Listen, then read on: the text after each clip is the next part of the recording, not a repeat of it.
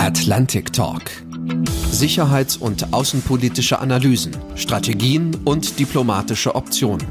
Ein Podcast der Deutschen Atlantischen Gesellschaft. Ich begrüße Sie herzlich zu unserem heutigen Atlantic Talk. Ich bin Oliver Weiland, Ihr Host und Moderator in dieser 20. Folge des Atlantic Talk Podcasts. Lassen Sie mich heute mit einem Bekenntnis beginnen. Ich gehöre zu denen, die auf einer stromlosen Maschine mit Buchstaben am Ende von kleinen Eisenstäbchen einen sogenannten Schreibmaschinenkurs belegt haben. Der Weg bis zu den Debatten über Cybermobbing, dann in Elternbeiratssitzungen, hat fast eine Generation gedauert.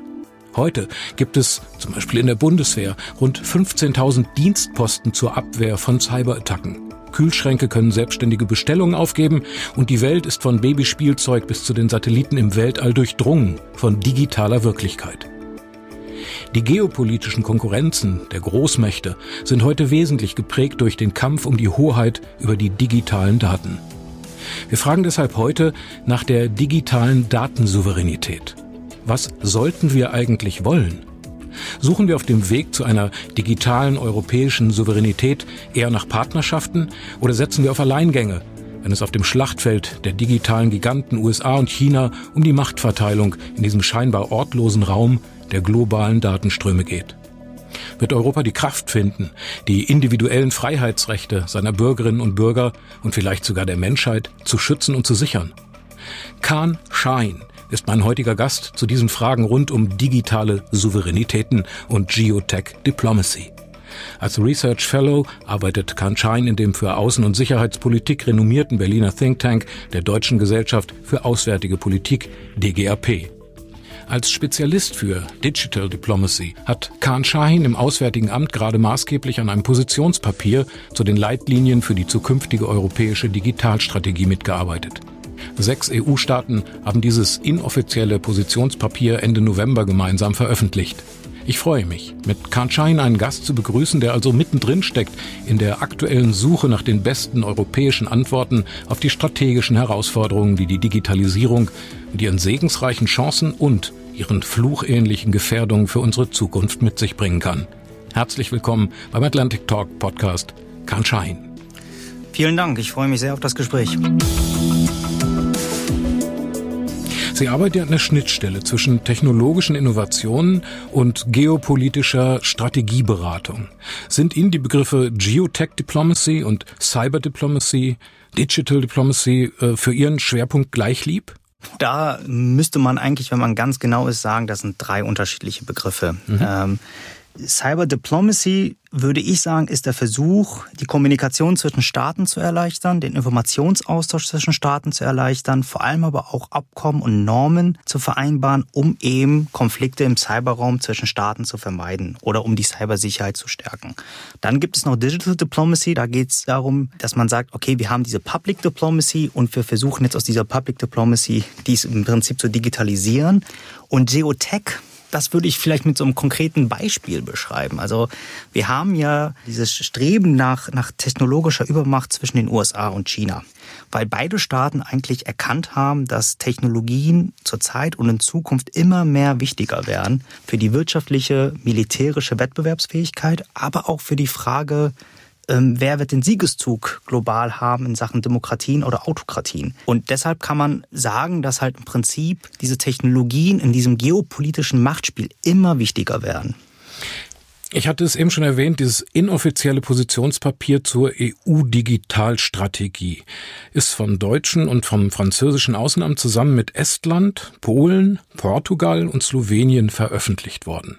Sie entwerfen darin ein Bild, so als wäre der digitale Datenraum eine neue, durch technische Innovationen stetig wachsende Großmacht auf der Weltbühne. So habe ich das empfunden. Zwar hat diese neue Großmacht des Digitalen keinen geografischen Ort, keine Hauptstadt, keinen Präsidenten, aber dennoch ist sie eben überall, durchdringt die Wirtschaft, die Gesundheit, die Bildung, Sicherheitsstrukturen und den Alltag eigentlich aller Länder, Völker, Individuen. Stimmt dieses Bild? Ja, Sie haben es natürlich jetzt ein bisschen überspitzt dargestellt, ähm, aber ich, ich würde sagen, das Bild ist gar nicht so falsch gezeichnet. Ähm, was mir immer hilft, ich habe immer im Kopf so eine Art Trichtermodell, dass ich wirklich oben die Digitalisierung habe und die Technologien habe und die technologischen Entwicklungen habe und dann mir anschaue, was diese technologischen Entwicklungen beispielsweise im Bereich Wirtschaft verursachen, im Bereich Sicherheitspolitik verursachen, im Bereich Ordnungspolitik verursachen, im Bereich Demokratie versus Autokratie, also diesen Themenbereich verursachen.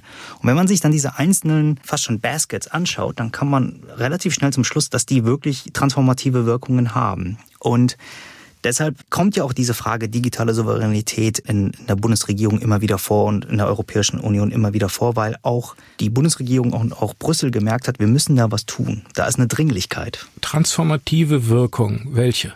Zunächst einmal kann man natürlich sagen, dass technologische Systeme wie künstliche Intelligenz beispielsweise oder 5G enorme, enormen Einfluss auf die wirtschaftliche Wettbewerbsfähigkeit auf Regionen und Staaten haben wird.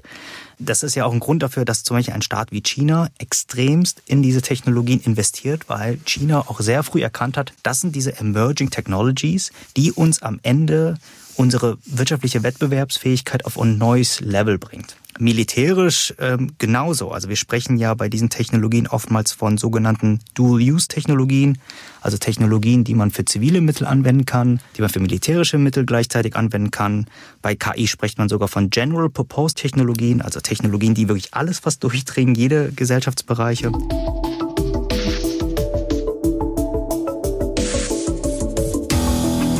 Es gibt so viele neue Technologien, ja, selbst nachbestellende Kühlschränke, automatisch fahrende Autos, sagt man noch, naja, wenn es klappt, selbstständig produzierende Fabriken ohne Arbeiter, hm, Operationen ohne Ärzte, Roboter, die als sozial auffällig gescannte Menschen verhaften.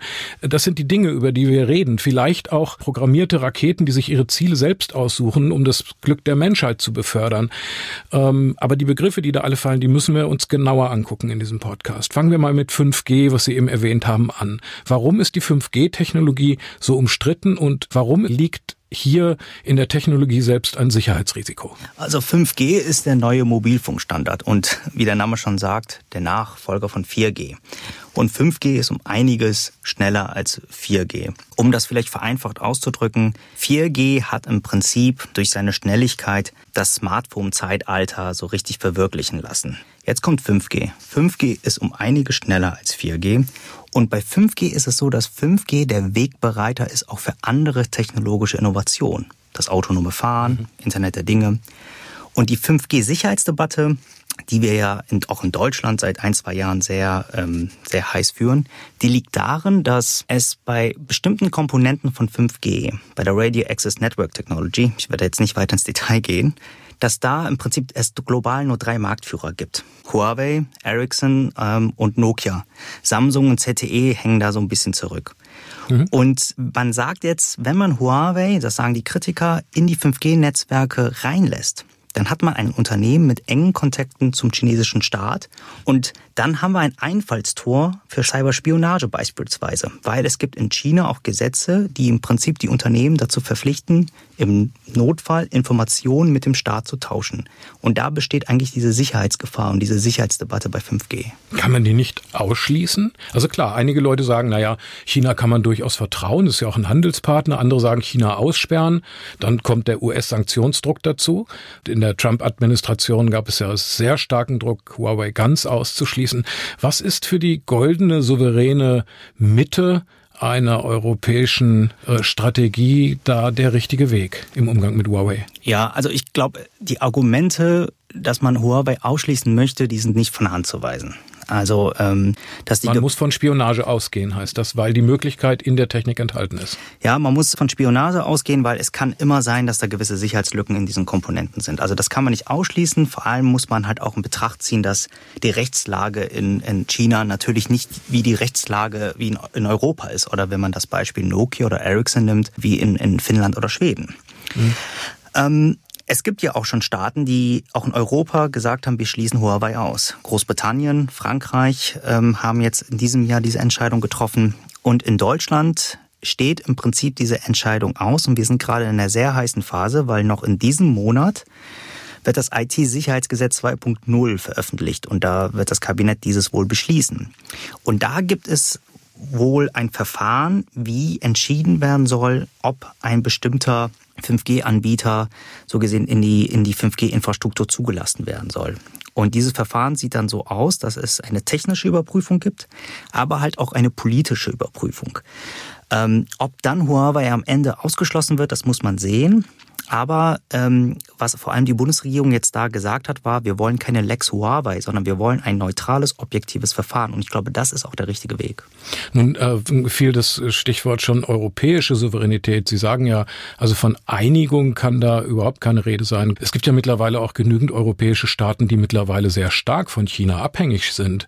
Der polnische Haushalt ist von den Chinesen durchaus stark unterstützt. Ähm, es gibt viele Beispiele, wo die Chinesen so stark schon drin sind, dass man sich eine gemeinsame Haltung gegenüber Huawei doch eigentlich kaum noch vorstellen kann äh, innerhalb der EU, oder? Ja, ich glaube, ähm, das ist bei, bei 5G natürlich auch eine besondere Situation, weil die Entscheidung, ob ein bestimmter 5G-Anbieter ins 5G-Netz reingelassen werden soll, das obliegt den Nationalstaaten.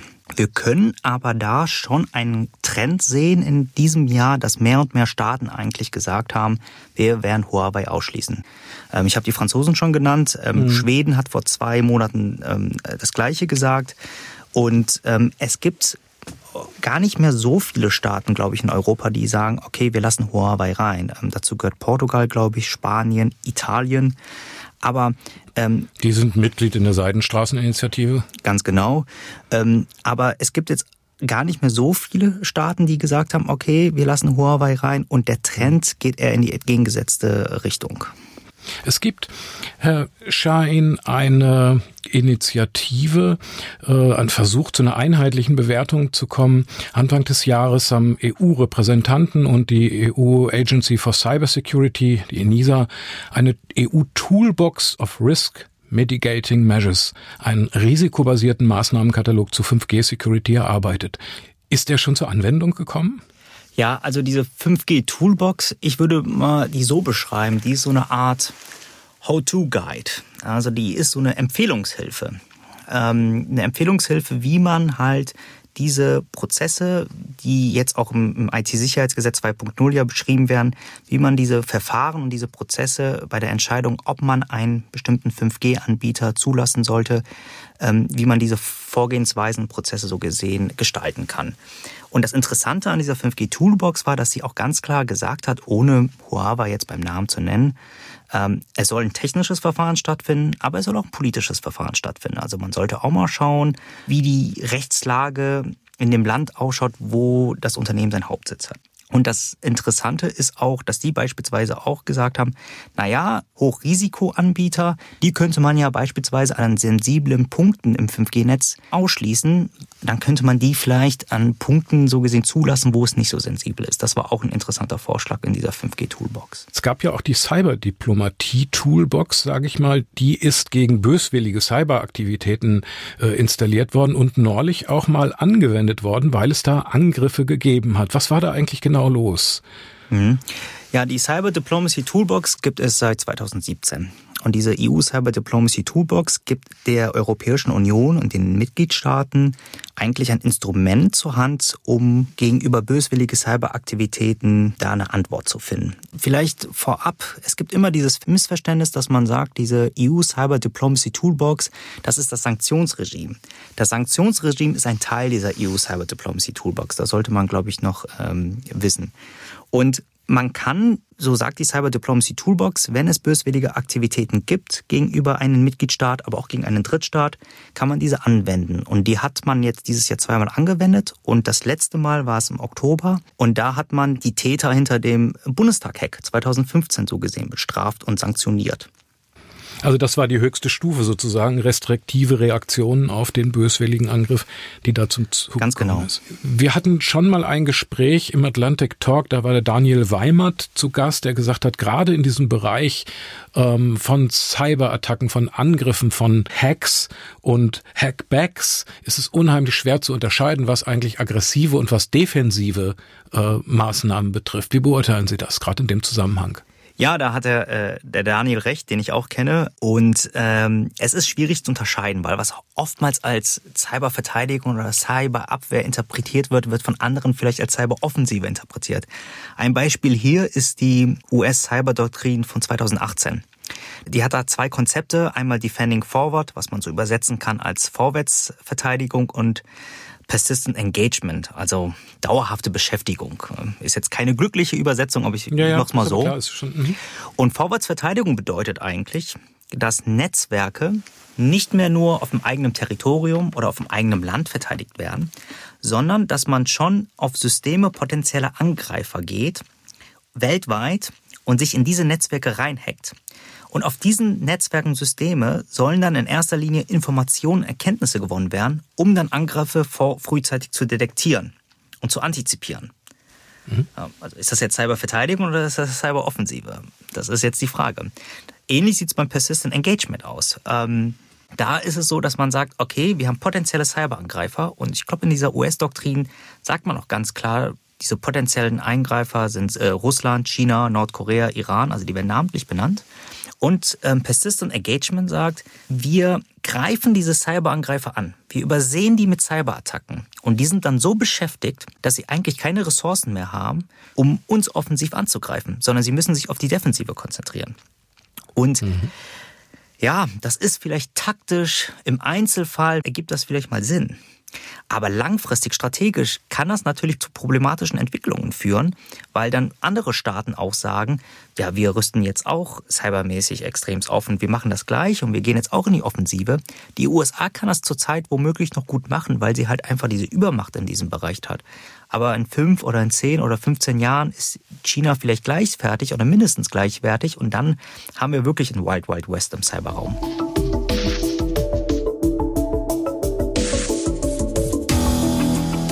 Zurück zu unserer Kerndebatte. Wir haben jetzt über 5G gesprochen. Sie haben es vorhin gesagt, die Möglichkeiten, die mit 5G verknüpft sind, liegen gerade darin auch, dass andere Technologien darauf aufsetzen können. Äh, zum Beispiel die KI-Technologie, künstliche Intelligenz. Es ist eigentlich ein eigenes Riesenthema, aber welche diplomatischen, politischen Optionen halten Sie im Bereich der KI-Technologie für besonders wichtig? Also an welcher Stelle der Digitalstrategie muss wie zum Beispiel über automatisierte Selbstlern lernende Waffensysteme debattiert werden. Wie kann das regelbasiert werden? Also wenn es um diese automatisierten Waffensysteme geht, das ist natürlich ein sehr heikles Thema. Ähm, da gibt es Diskussionen innerhalb der UN, aber soweit ich das überblicken kann, ist es so, dass es wirklich schwierig ist, da auf einen Nenner zu kommen, weil es gibt gewisse Staaten, äh, eher kleinere Staaten wie beispielsweise, ich weiß das von Österreich, die für einen Komplettverbot dieser Systeme sind oder für diese sogenannten Killerroboter. Ähm, es gibt Staaten wie äh, Deutschland und Frankreich, die so ein bisschen so einen Mittelweg haben und es gibt dann Staaten, wie beispielsweise China oder Russland, die sagen, nö, also wir sind jetzt nicht für ein komplettes Verbot, sondern wir sind, lass uns erstmal schauen, wie sich da das entwickelt und sind da ein bisschen zurückhaltender. Aber die Regulierung von KI, die bezieht sich ja nicht nur auf, auf die Sicherheitspolitik, sondern die bezieht sich ja wie schon gesagt, mhm. auf sämtliche Bereiche. Und da hat die EU Anfang des Jahres das AI White Paper so gesehen veröffentlicht und da auch Vorschläge gemacht. Und ähm, im nächsten Jahr erwartet man da ja auch ganz konkrete Legislativvorschläge, wie man KI regulieren kann. Wenn wir mal auf einen Bereich gucken, der die Datensammlung betrifft, die Möglichkeit immer zentralistischerer Sammlung, Aufbewahrung und kaum noch zu kontrollierender Verwendung von Daten durch die großen Internetplattformen. Das äh, ist auch, denke ich, ein, ein, sehr zentrales Thema. Wer bestimmt, was mit den persönlichen Daten von Milliarden Menschen gemacht wird? Google hat wohl zu Recht mit Stolz gerade dieser Tage verkündet, dank der KI-Technologie die Logik scheinbar unendlich vielseitiger Proteinverknüpfungen entschlüsselt zu haben. Äh, haben 50 Jahre lang die höchsten, besten Wissenschaftler dran gesessen und das nicht nicht vergleichbar auf die Kette gekriegt. Was kann die Google KI-Maschine mit den scheinbar unendlich vielen gesammelten persönlichen Daten entschlüsseln? machen, verkaufen, weiter anfangen. Ich kann das auch noch um ein Element erweitern. Facebook zum Beispiel will das äh, digitale Weltgeld einführen. Das, äh, der neue Name dafür Diem. Die Schweizer überlegen, das auch zuzulassen äh, und als Währung ähm, gelten zu lassen. Wie lassen sich diese kommerziellen, vielleicht auch aggressiv böswilligen Nutzungen von Seiten solcher Konzerne eindämmen? Ja, also das ist ja interessant, wenn es um diese großen US-amerikanischen Tech-Unternehmen geht, weil, wie Sie das schon gesagt haben und angedeutet haben, das sind ja nicht nur so gesehen kommerzielle Unternehmen, sondern die sind auch gleichzeitig Forschungseinrichtungen. Ähm, das ist ja auch der Vorteil von diesen Unternehmen. Ähm, wie kann man das stoppen, beziehungsweise wie kann man das in die richtige Wege leiten? Ähm, das mhm. versucht die Europäische Union, wie schon gesagt, mit der geplanten KI-Regulierung. Aber natürlich gibt es da dann auch immer vor allem in der KI-Regulierung unterschiedliche Vorstellungen, nicht nur mit China, sondern beispielsweise auch mit, mit den USA. In den USA hat man in Sachen KI-Regulierung ein, ja, sagen wir mal, ein laissez-faire Ansatz. Ähm, man, man guckt eher, was ist technologisch möglich, was ist wirtschaftlich profitabel. Und das ist etwas, wo natürlich auch die Euro, Europäische Union ihren eigenen Weg finden muss, um zu schauen, okay, wir wollen zwar regulieren, aber auf der anderen Seite wollen wir natürlich auch wirtschaftlich nicht abgehängt werden in diesen technologischen Gruppen.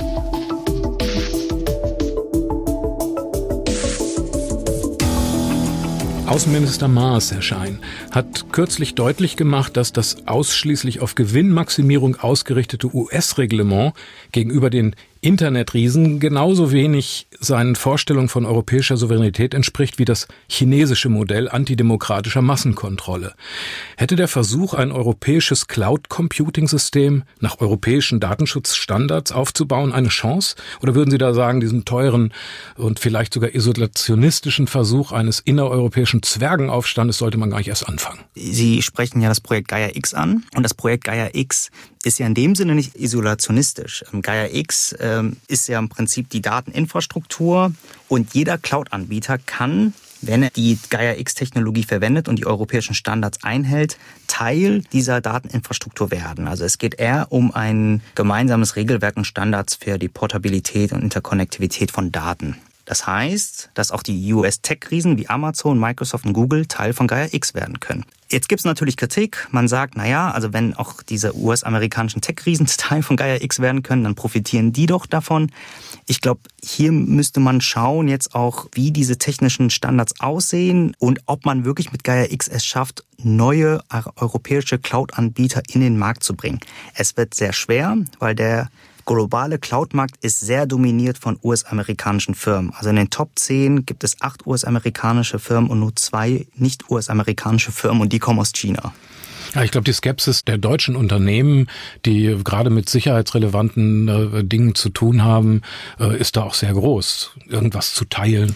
In der Tat. Also äh, da ist auch noch Überzeugungsarbeit notwendig. Aber ähm, was ich auf jeden Fall schon positiv sehen konnte, ist, dass beispielsweise Unternehmen aus der Automotive-Branche, beispielsweise BMW, ähm, aber auch Bosch und SAP schon gesagt haben, wir wollen über Gaia X unsere Daten in Bezug auf Mobilität teilen. Ähm, das wird zum Beispiel sehr wichtig, wenn es um die massenhafte Ansammlung von Daten durch das autonome oder teilautonome Fahren geht. Und das ist schon mal ein, ein positiver Fingerzeig, dass auch viele Unternehmen Unternehmen im deutschen Kontext gar nicht so abgeneigt mehr sind, wenn es um die Idee geht, Daten zu teilen. Vielleicht sagen Sie noch mal ganz explizit, was meinen Sie eigentlich mit digitaler Souveränität Europas? Was umfasst der Begriff für Sie, wenn es um den Machtkampf in der digitalen Welt geht? Und vielleicht genauso wichtig, was meint die digitale Souveränität Europas ausdrücklich nicht? Also, das ist eine gute Frage und ich, ich versuche mich jetzt kurz zu halten. Ähm, diese Debatte um europäische Souveränität haben wir ja in allen Politikfeldern. Nicht nur ähm, im digitalen, sondern auch in der Sicherheits- und Verteidigungspolitik. Da spricht man manchmal auch von strategischer Autonomie. Und da gibt es viele Missverständnisse. Ich glaube, es wäre sehr hilfreich, wenn wir digitale Souveränität als Handlungsfähigkeit definieren. Und wenn wir das als Handlungsfähigkeit definieren und auch in Anlehnung an die Rede von Bundesaußenminister Maas bei der letzten Bitkom-Konferenz, ich glaube vor drei, vier Wochen, kann man sagen, digitale Souveränität besteht eigentlich aus drei Aspekten. Der erste Aspekt ist die Fähigkeit Europas, über Schlüsseltechnologien zu verfügen, eigene Innovation herzustellen und in globalen Wertschöpfungsketten im technologischen Bereich strategisch wichtige Positionen einzunehmen. Zweitens, die Fähigkeit, Emerging Technologies zu regulieren, international Standards zu setzen, Normen zu setzen, alles in Einklang mit europäischen Werten wie Menschenrechte, Menschenwürde, Datenschutz, Rechtsstaatlichkeit.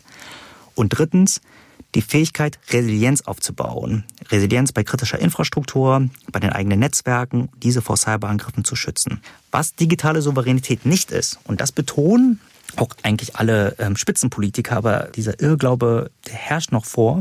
Digitale Souveränität ist nicht digitale Autarkie. Also ist keine digitale Isolation. Und das wäre auch aus europäischer Sicht erstens nicht wünschenswert. Man würde damit eigentlich die Globalisierung zurückdrehen wollen. Und zweitens, es ist auch nicht möglich. Also mittel- und kurzfristig. Es ist auch mittel- und kurz- und mittelfristig nicht möglich für die USA und China digitale Autarkie zu erreichen. Man versucht ja, das hat Trump gemacht, sich abzugrenzen. Auch die Chinesen haben erklärt, ähm, also sie kämen da auch äh, mit sich selbst zurecht und bräuchten ansonsten auch niemanden. Ähm, klar, es ist alles vernetzt, aber denkbar, wenn es da zu einem großen Konflikt kommt, wäre es schon, dass es einfach eine bipolare Welt äh, auch der Datenwirklichkeiten, der Datenströme und der Netzwerke sich entwickeln könnte aus diesen Konflikten, oder?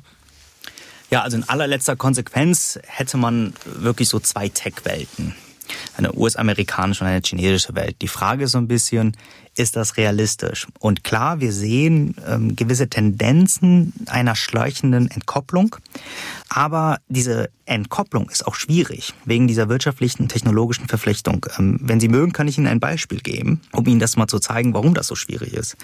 Ende letzten Jahres, Anfang diesen Jahres, da gab es Diskussionen in der Trump-Administration darüber, dass man neue Sanktionen gegen Huawei und andere chinesische Unternehmen auferlegen möchte. Und das Handelsministerium in der Trump-Administration hat Sanktionen vorbereitet. Wissen Sie, welcher Akteur in der Trump-Administration gesagt hat, wir dürfen mit diesen Sanktionen nicht überdrehen? Das war das Pentagon. Und jetzt könnte man im ersten Moment denken, warum denn das Pentagon? Das Pentagon muss doch ein ganz großes Interesse daran haben, dass China militärisch und wirtschaftlich nicht aufrüstet.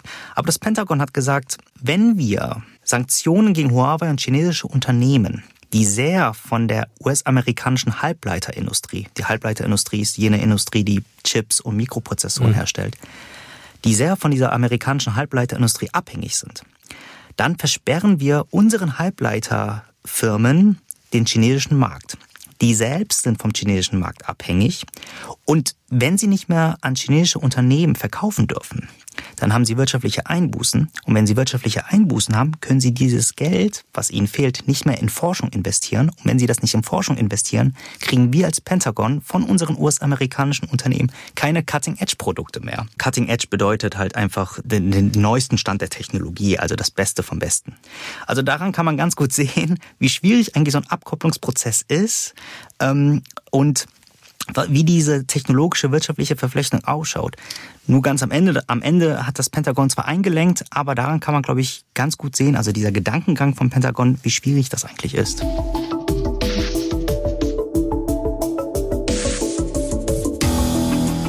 Möchte aber eben noch mal einen kleinen Schritt zurückgehen. In dem inoffiziellen EU-Positionspapier formuliert die EU für sich selbst ja einen Anspruch, nämlich digitale Technologien ausschließlich so zu entwickeln, einzusetzen und auch nur so zu exportieren, dass sie keinen antidemokratischen Ansatz ermöglichen oder befördern.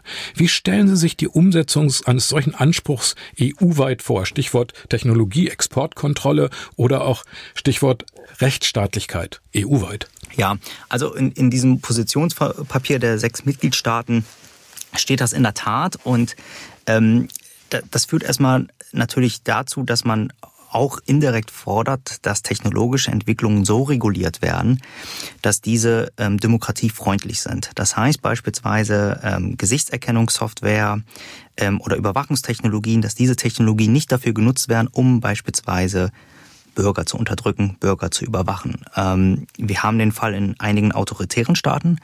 Wir haben diesen Fall aber auch in Staaten, die vielleicht jetzt nicht ganz autoritär sind, sondern auf der Kippe stehen. Und das ist natürlich eine sehr, eine sehr, sehr problematische Entwicklung.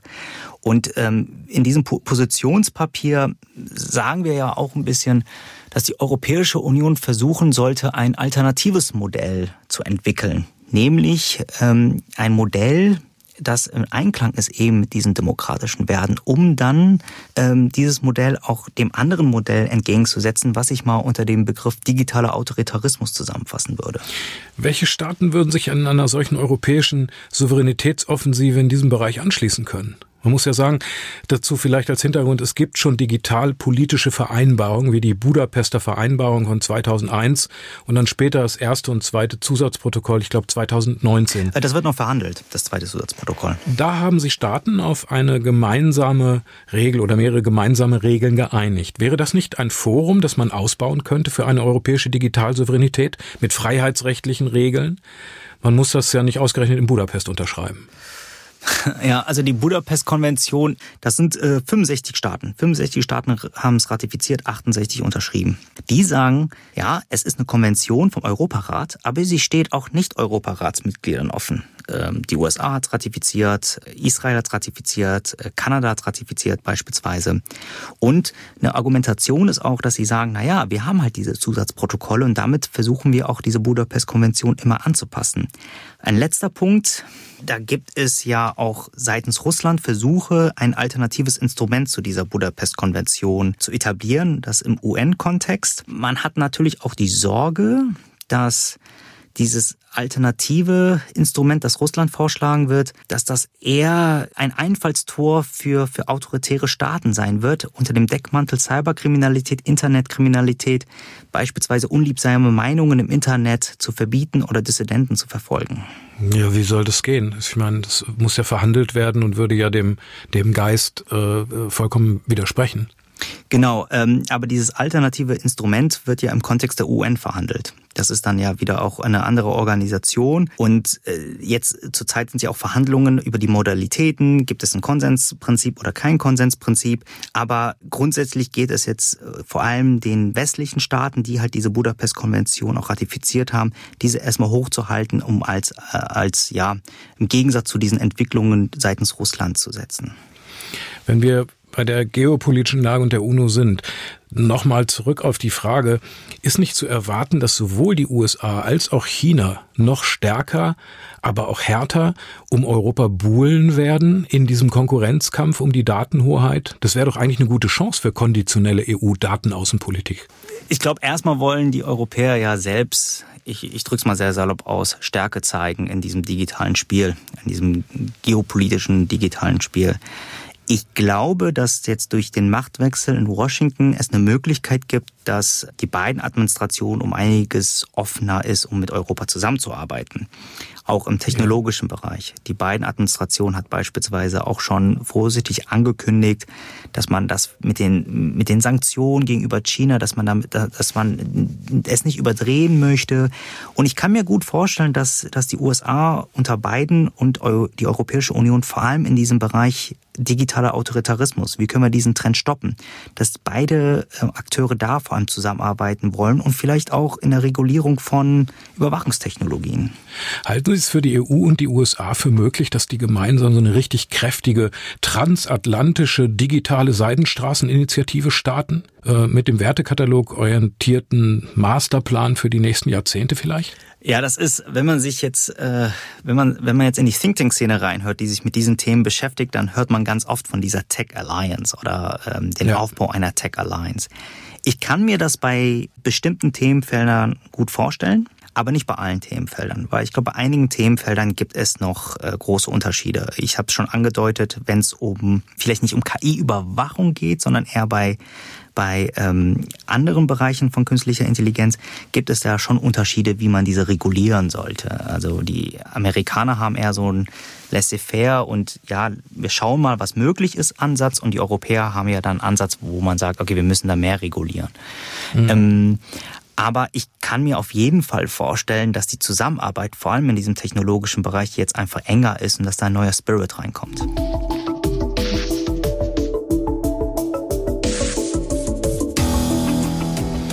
Welche Rolle könnte Deutschland denn beim Aufbau dieser europäischen Souveränität im Datenraum zukommen?